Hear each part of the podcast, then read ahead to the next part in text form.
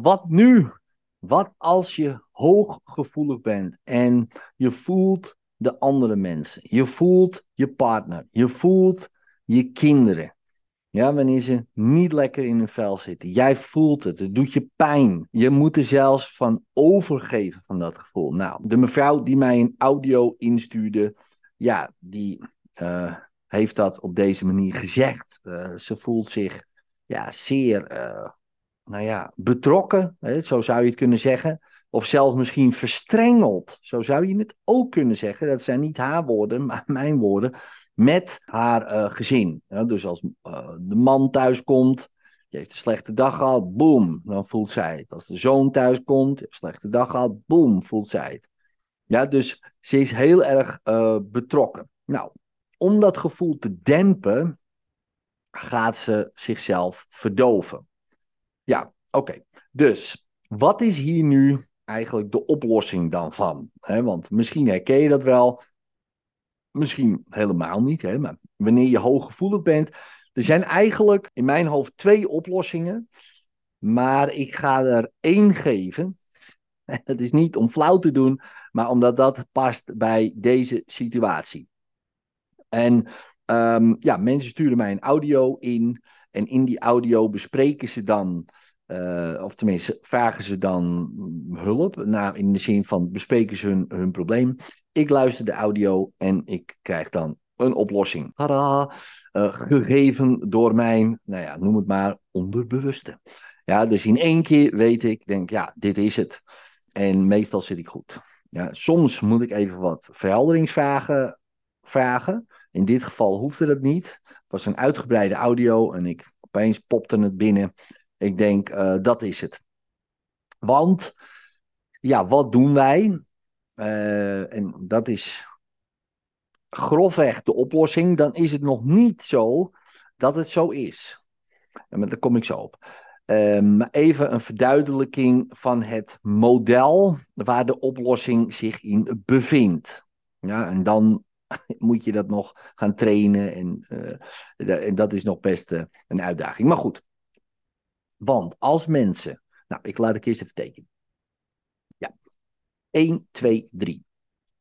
Ja, dus we hebben ik, we hebben de ander en we hebben, noem het even, meta, derde positie. De helikopterview positie.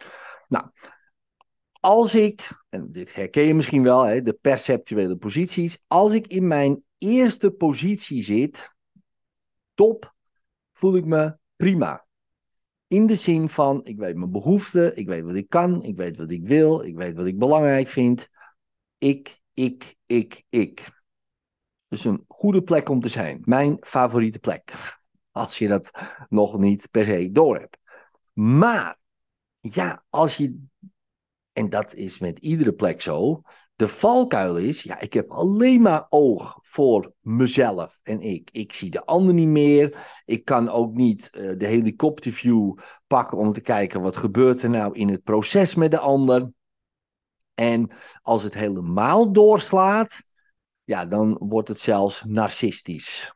Ja, en uh, egocentrisch en uh, egoïstisch. En, maar zeker hè, narcistisch, de grootste, nou ja, uh, de heftigheid. Hè? Dus dan is het helemaal alleen maar ik, ik, ik. En dan verzuip je in jezelf. Hè? Dus, uh, dus, dat is, dus dat is dat. De ander, oh, de ander, ook een hele goede positie om in te zijn. Het zijn alle drie goed, hè? Dus ook een hele goede positie om in te zijn. Want als ik me meer kan verplaatsen in de ander en weet wat de ander wil, wat de ander drijft, wat de behoeftes zijn van de ander, ik snap de ander beter dan ja, kan ik me daarop afstemmen, op de ander. Dan denk ja, uh, hij of zij vindt het heel belangrijk. Um, ja, en daar wil ik zeker aan tegemoet komen. Zeker in uh, een relatie, of het nou vriendschappelijk is, of een liefdesrelatie, of ouder-kind. Ja, als ik weet wat mijn kind drijft, wat hij belangrijk vindt, wat hij leuk vindt, en ik kan me daarin verplaatsen, nou, dan, dan krijgen we een betere relatie. Uh, persoonlijk moet ik zeggen, uh, dit uh, vond ik heel lastig. Nog steeds is het niet mijn, laten we zeggen, normale manier. In de zin van, ik ben heel, nou ja, eerste positie gericht. Dus ik heb echt moeten leren, en dat leer je vanzelf wel met een vrouw en vier kinderen, om je te verplaatsen in de ander. En dat heeft me superveel opgeleverd. Daar kan ik iedereen aanraden die ook sterk in de ik zit, in de eerste positie. Ga eens kijken naar de ander. En niet gewoon kijken van, goh, wat leuk, eh, de ander eh, die vindt, uh, hè, mijn zoon bijvoorbeeld vindt League of Legends leuk. Nou, leuk voor hem. Ja, ik ben toen met hem naar een wedstrijd geweest in Brussel, een halve finale van de World Tour League of Legends. Ja, het is niet mijn ding, maar zijn ding wel. En nou, het was mindblowing. Dus ik stapte in de wereld van mijn kind. En want ik was gewend om hem in mijn wereld mee te nemen naar een voetbalwedstrijd. En we gaan uh, dit doen en we gaan wat ergens het eten. En allemaal dingen die ik leuk vind. Hè, om hem uh, bepaalde dingen van de wereld te laten zien. Nou, dat is prima. Maar doe het dus andersom. Hè? misschien niet als hij vier of vijf is. Of wel, misschien. Hè, maar ik be begon daarmee toen een jaar 10, 11, 12. Begon ik daarmee. En uh, nog steeds doe ik dat. Nu ik dit zo hardop zeg, weet je misschien nog steeds te weinig. Maar ik probeerde wel veel te doen om echt in de wereld van de ander te gaan en me daarin onder te dompelen. En wat het doet voor de relatie is fantastisch. Dus nou, dat is misschien een tip. Uh, is niet de oplossing voor die mevrouw haar probleem, want die doet dat weer te veel. Maar daar kom ik zo op. Want uh, als je te veel doet, en je bent alleen maar met de ander bezig en je zit alleen maar daarin, ja, dan vergeet je dus jezelf. Je weet je eigen behoeften niet meer. dat zijn mensen van, wat zullen we doen? Zeg jij het maar. Ik, ik, ik, heb geen idee. En als de ander weg is, zijn ze helemaal verloren. Zijn ze helemaal de weg kwijt. Ze hebben geen idee meer wie ze zijn, wat ze willen, uh, wat ze belangrijk vinden. En, uh, en dat. Dus uh, het grappige is, vroeger toen ik klein was, ja, werd ik wel gedwongen bijna om in die positie te zitten. Om de hele tijd te weten, hel, wat wil mijn moeder, wat wil mijn vader, doe ik het wel goed, weet je wel. Doe ik het wel goed, hè? doe ik het wel goed. Maar ja, om de ander een beetje te pleasen. Dus, dus ik was de hele tijd bezig met de ander. En op een gegeven moment was ik mijn hele behoeftes was ik kwijt. Ik had geen idee meer. Ik werd daar depressief van. Nou, een heel verhaal, daar ga ik je nu niet mee vermoeien. Maar in ieder geval, het is goed gekomen. Eh, dat is misschien handig. Nou, in ieder geval. Uh, dit is de helikopterview. Ja, als je daarin zit, dan zie je dus het proces tussen jou en de ander. Hè? Gaat het goed? Ja, zitten we op één lijn? Gaat het wel lekker? Hè? Helikopterview wordt ook wel gevraagd in bedrijven. Hè? Om de processen en de systemen een beetje in kaart te brengen. Om daar een soort beeld van te krijgen. Of een gevoel bij te krijgen. Of misschien te luisteren van, hey, gaat dit allemaal wel goed? Maar dan moet je dus uit kunnen zoomen en niet, en dat is dus deze positie, niet emotioneel betrokken zijn. Want als je dat bent, ben je of daar of daar. Een van de twee. En in de meta, zo noemen we dat, helikopterview, ben je niet emotioneel betrokken. Dan zie je gewoon hoe het is, uh, wat je observeert. En dan heb je geen emotie bij. Dat is goed of niet goed, bij wijze van spreken. Natuurlijk wel dan een mening, hè, maar niet per se uh, dat je er heel emotioneel in staat. Als je begrijpt wat ik bedoel. Dus je bent uitgezoomd. Nou, dat is ook een goede positie om in te zijn, want soms moet je even eruit stappen, zeg maar, om te kijken van, hé, hey, hoe ik nu bezig ben, is dat handig? Ja, uh, dit is mijn positie. Ja, deze positie doe ik vaak achteraf. Ja, dus dan uh, is er bijvoorbeeld wat gebeurt tussen mij en de ander hè, in een communicatie. Vind ik het misschien te emotioneel of wat dan ook. En dan denk ik, oeh, dat ging niet helemaal lekker dan ga ik dat analyseren en dat doe ik dan vanuit deze positie. Denk, oké, hoe zat ik erbij? Hoe reageerde ik? Hoe deed de ander? Ja, dan kom ik er toch vaak achter. Ja, gast, uh, je had wel eens wat anders kunnen zeggen. Of in ieder geval misschien niet per se um, wat anders, maar wel hoe je het zei. dus misschien um, ja, kan je ook even wat relaxter doen. Nou, dat heeft me heel veel opgeleverd. En nu um, kan ik het ook wel tijdens vergaderingen met name. Als ik één op één gesprek vind ik het best lastig. Sommige mensen kunnen dat supergoed. dat is hun favoriete positie, poep. En die zien precies hoe, en die kunnen dat bijsturen. En die kunnen dan kijken hoe het gaat. En nou, supergoed. Um, ik, in vergaderingen heb ik dat wel. Kan ik even uitzoomen. Denk, oké, hoe, hoe zitten we erbij? In trainingen ook. En dan kan ik heel snel wel schakelen van even kijken hoe het gaat tussen mij en de groep bijvoorbeeld. Um, en soms in deze positie, hey, wat wil de groep? Of wat willen sommige mensen uit de groep? Kan ik uitzoomen, gaat het goed? Meestal doe ik dat dan toch in een pauze. Nou, uh, wat is de valkuil hierin? Uh, een depersonalisatiestoornis. Dus dat is personificatiestoornis, e-, excuus. Dus dat je helemaal uit je lichaam bent. Dat komt vaak door trauma. Trauma bij het ik. Vaak misschien ook door de ander. He, maar goed, het trauma. Ik is zo pijnlijk dat pats, ik dissocieer. Ik zit niet meer in mijn lichaam. Ik zit eigenlijk alleen maar in die helikopterview. Dat zeggen sommige mensen. Waar, waar ben jij? Ja, hier ergens zit ik. Ik voel er niks meer. want als ze hier ingaan, wauw, dan voelen ze dat trauma en dan willen ze, ja, van die pijn willen ze weg.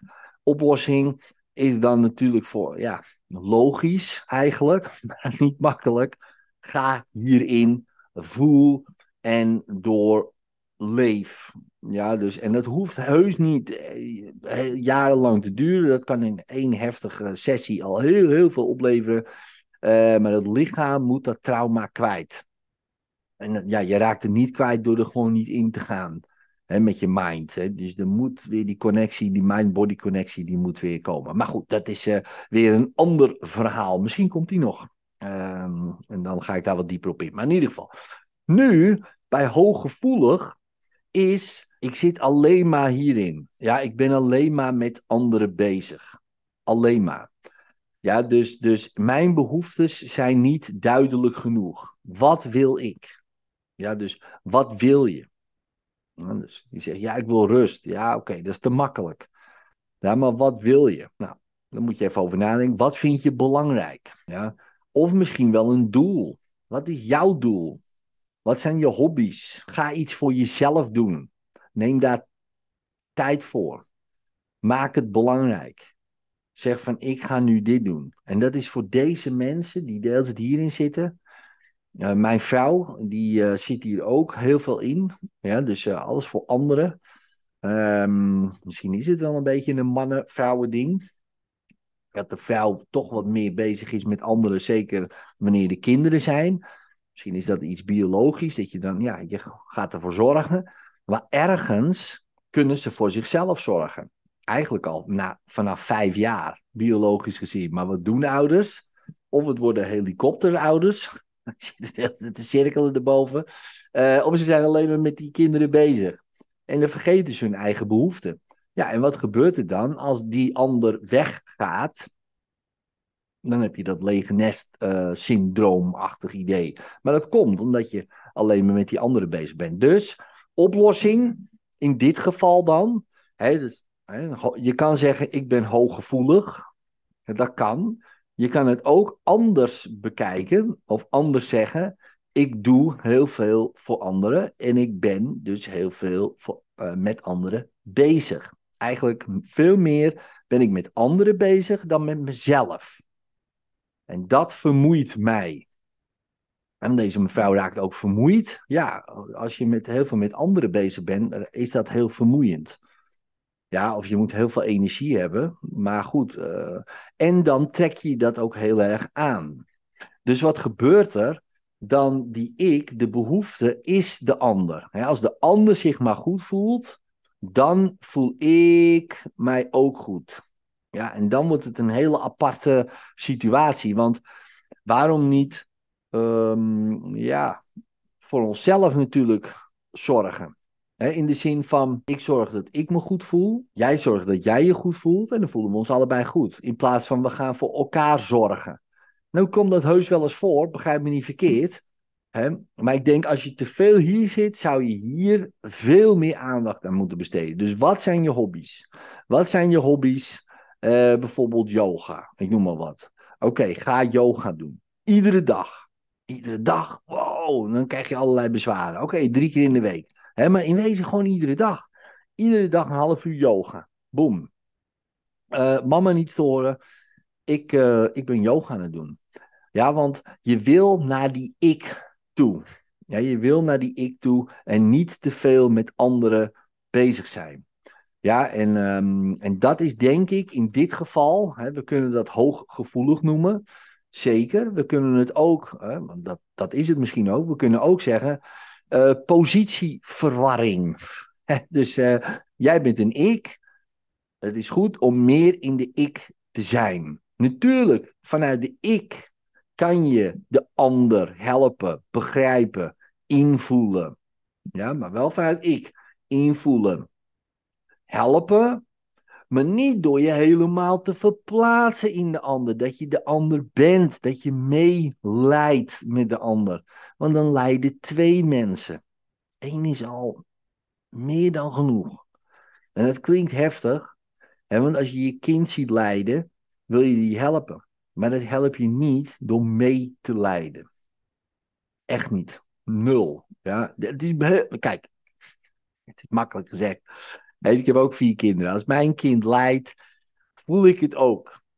Ja, ik ben niet van steen, ik ben geen robot, ik ben niet iemand die alleen maar ik, ik, eh, zeker niet. Ik voel het, tuurlijk. Maar ik weet verstandelijk, en daar begint het toch, hè, een soort van begrip. Oké, maar dit gaat hem niet helpen.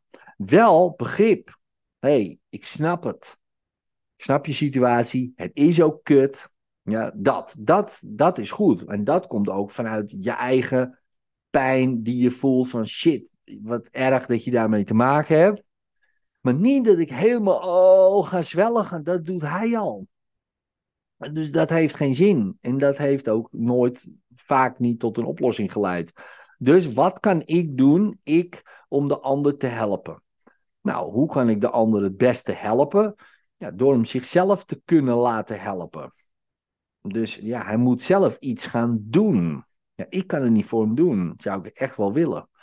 Ja, en hoe zou je dat dan kunnen doen? Nou, uh, vier gebieden. Mentaal moet hij uh, anders denken. Emotioneel moet hij anders gaan voelen. Fysiek moet hij gewoon trainen met dat lijf. Ja, uh, hup, sporten. Of spiritueel. zingeving. Ja, heeft hij iets wat zin heeft? Nou, en een van die vier is niet, gaat niet lekker. Ja, en, ik, en zingeving is eigenlijk misschien wel de belangrijkste. Ja, zingeving. Want als het zin heeft, ja, dan valt de rest meestal wel op zijn plek. Ja, en daarna zou ik zeggen fysiek. Want als je mentaal, emotioneel niet lekker in de wedstrijd zit, nou, ga maar gewoon zes dagen in de week sporten. En dan kijken wat er na drie maanden nog van over is van die mentaal-emotionele gesteldheid. Nou, meestal voel je je gewoon beter. Als je daarbij ook nog eens wat meer salade eet dan McDonald's, nou, dan voel je je nog beter. dus fysiek is vaak de tweede. Dus van spiritueel fysiek. En dan gaat mentaal-emotioneel mee. Nou, stel je voor, het heeft zin en ik ben fysiek topfit en nog steeds heb ik mentaal-emotionele problemen, hè, dan is het vaak een soort iets van trauma. Oké, dan is dat de stap om te doen. Ja, maar ik zou dan zeker kijken van, hé, hey, mijn zoon voelt zich niet lekker of die of dat. Hey, uh, heeft het zin wat hij doet of moet hij het gewoon even ventileren? Prima. Ja, en, en soms ook gewoon even naar de meta gaan in het proces van, oké, wat gebeurt hier? Even zonder gevoelens observeren wat er gebeurt. Uh, en dat is een practice. Je kan het oefenen door letterlijk uh, drie stoelen neer te zetten en dat zelf eens gaan oefenen. Stel je voor, je hebt een gesprek gehad, uh, bijvoorbeeld met je zoon, ik noem maar wat, en het was best wel emotioneel. Dan zeg je, nou, mijn zoon zit daar tegenover me, ik zit hier, dat is de ik, en daar heb ik nog een stoel, dat is de meta. Nou, dan ga ik weer het gesprek herbeleven, is vanuit mezelf, ik, wat voel ik, wat gebeurt er, wat zeg ik. Dan vanuit de ander, hoe zit ik erbij? Dat kan soms al heel interessante dingen opleveren. In ieder geval persoonlijk voor mij was het zo. Dat ik dacht, shit, zit ik er zo bij? Oh mijn god, vind je gek dat het niet lekker gaat. Uh, dat is voor mij vaak de meest verhelderende. Maar misschien voor jou juist de ik uh, de meest verhelderende. Dat maakt niet zo heel veel uit. Uh, of misschien wel de meta. Ga dan in de derde stoel zitten. En stel je maar voor dat, ze, dat jij jezelf, dat je jezelf daar ziet in je zoon. En je ziet ze allebei en je denkt, hoe ging het? En dan kom je soms ook tot de conclusie van, wow, we zitten wel heel erg in elkaar verstrengeld. En eigenlijk lossen we niks op, maar maken we het alleen maar erger. Oké, en dan is de vraag, wat kan ik doen uh, om het beter te maken? Dus, uh, want, en dat scheelt. Want als je meer je eigen behoeftes voorop gaat zetten, vaker voorop gaat zetten, of niet altijd, het is heel rigide, zeker niet, begrijp me niet verkeerd, maar vaker, zeker als je te veel hiermee bezig bent, en je gaat wat meer aan soort van, hè, zeg maar, zelfzorg doen. Van nee, ik plan gewoon voor mezelf dit in. Ik ga dat doen, ik ga dat doen en ik heb mijn eigen leven. Dan geef je ook een goed voorbeeld naar je kinderen uh, en naar je partner. Je partner vind je vaak ook dan meteen leuker. Die denkt, hé, hey, wat leuk, uh, ze is lekker bezig. Uh, en dan is die hooggevoeligheid, wordt dan meer, um, nou ja, laten we zeggen, een talent dan dat je eronder gebukt gaat als een probleem. Dan wordt het meer een kracht dan een probleem. Dus nou, laat me weten hoe het, uh, hoe het gaat. Uh, vind je dit interessant? Nou, uh, abonneer dan, laat even een reactietje achter en druk ook op het belletje, zodat je een melding krijgt wanneer er weer een video online is. Um, en ga hiermee spelen met jezelf. Ja, nogmaals, er is nog een oplossing voor hooggevoeligheid, maar ik denk in dit geval Zeker als je veel met anderen bezig bent en je bent heel erg juist met anderen, je voelt anderen, alleen maar andere anderen. Ja, ga dan het, draai het eens om en ga dan eens gewoon ikke, ikke, ikke doen. en misschien komen daar dan wat belemmerende overtuigingen, dat zou kunnen. Uh, ja, ik zou niet zeggen dat het makkelijk is, maar maak er gewoon een practice van. Begin rustig begin rustig met jezelf, gewoon uh, wat yoga te doen, meditatie, uh, probeer een ochtendroutine uh, te maken. iets voor jezelf. Het maakt niet uit wat. Ja, als het maar voor jezelf is. Jouw bakje thee, jouw spelletje, jouw dit, jouw zus, dat. En, en bekrachtig dat ook. Ik ben nu voor mezelf. Ik vind dit belangrijk. Ik zo. Hè, en het hoeft niet rigide en het hoeft ook niet eh, te botsen of wat dan ook. Het gaat meer om de practice van, oh ja, dit ben ik en dat is de ander. Succes.